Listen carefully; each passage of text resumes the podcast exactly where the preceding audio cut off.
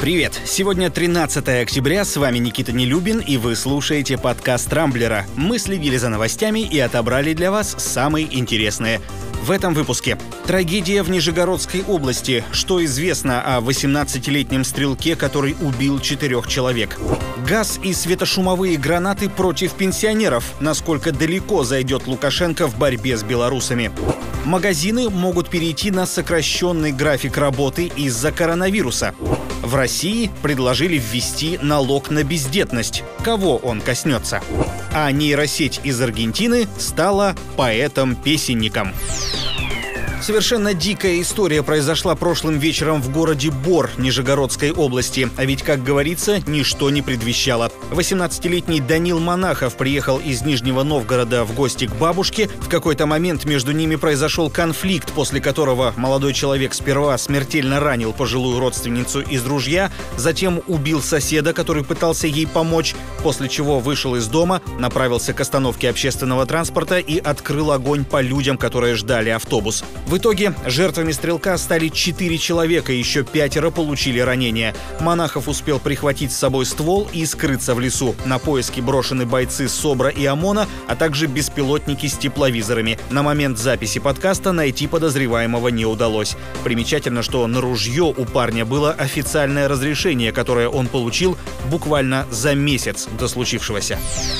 Между тем, боевое оружие и тоже на законных основаниях начнут применять белорусские силовики в отношении протестующих. Накануне в МВД республики заявили, что митинги, мол, стали крайне радикальными. И если так пойдет и дальше, милиция будет применять не только спецсредства, но и огнестрельное оружие. Впрочем, часть этих угроз уже воплотилась в жизнь. Вчера в Минске состоялся марш пенсионеров, на который, как следует из названия, вышли люди преимущественно пенсионного возраста. Все проходило проходило мирно, но в какой-то момент ОМОН начал активно использовать светошумовые гранаты и слезоточивый газ. Представитель пресс-службы Минского ГУВД Роман Лашкевич заявил, что спецсредства применились, когда, цитата, «граждане начали проявлять агрессию в отношении правоохранителей» хотя вряд ли они могут так называться после всего, что натворили. И вообще, теперь остается только гадать, насколько далеко способен зайти Лукашенко в борьбе со своими соотечественниками. Кстати, санкции Евросоюза против опального президента Беларуси уже согласованы и вскоре должны вступить в силу. Боюсь только, что это его не остановит. Российские магазины могут перейти на сокращенный график работы из-за пандемии коронавируса. С предложением выступила общественный бизнес-омбудсмен Анастасия Татулова. В качестве примера она привела другие страны, в которых торговые точки работают максимум до 10 вечера, чтобы сократить физические контакты между людьми. Тем же, кто, например, работает допоздна и привык закупаться в круглосуточных магазинах, видимо, придется перейти на службы доставки. Кстати, подавляющее большинство москвичей высказались против затеи. Согласно опросу Рамблера 62% жителей столицы не одобряют сокращение режима работы супермаркетов, а «за» высказались всего лишь 16% респондентов.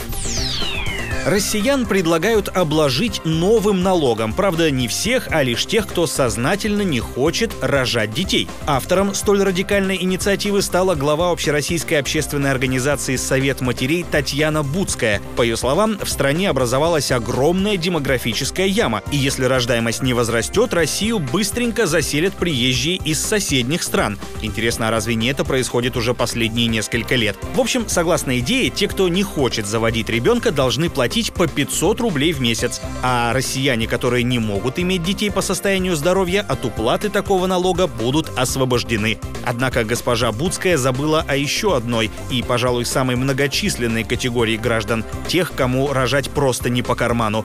Как быть с ними, глава Совета матерей почему-то не рассказала. Кстати, сама идея это отнюдь не новая. Налог на бездетность существовал еще в СССР с 1941 года и обязывал бездетных мужчин и женщин репродуктивного возраста возраста отчислять государству 6% от зарплаты. После распада Союза это правило, слава богу, отменили. Но есть и хорошие новости. Например, в Аргентине нейросеть научилась писать песни. Один из местных умельцев обучил искусственный интеллект, загрузив в него ключевые слова и фразы, которые звучали в песнях 20 и 21 века. Правда, подавляющее большинство обучающего материала пришлось заимствовать из мировых поп-хитов, тексты которых и так не отличаются особой красотой и разнообразием. Тем не менее, несмотря на относительно скромный словарный запас, нейросеть смогла выдать несколько весьма неплохих текстов. А вот будут ли на них написаны новые песни, еще неизвестно. На этом пока все. С вами был Никита Нелюбин. Не пропускайте интересные новости, слушайте и подписывайтесь на нас в Google подкастах и CastBox.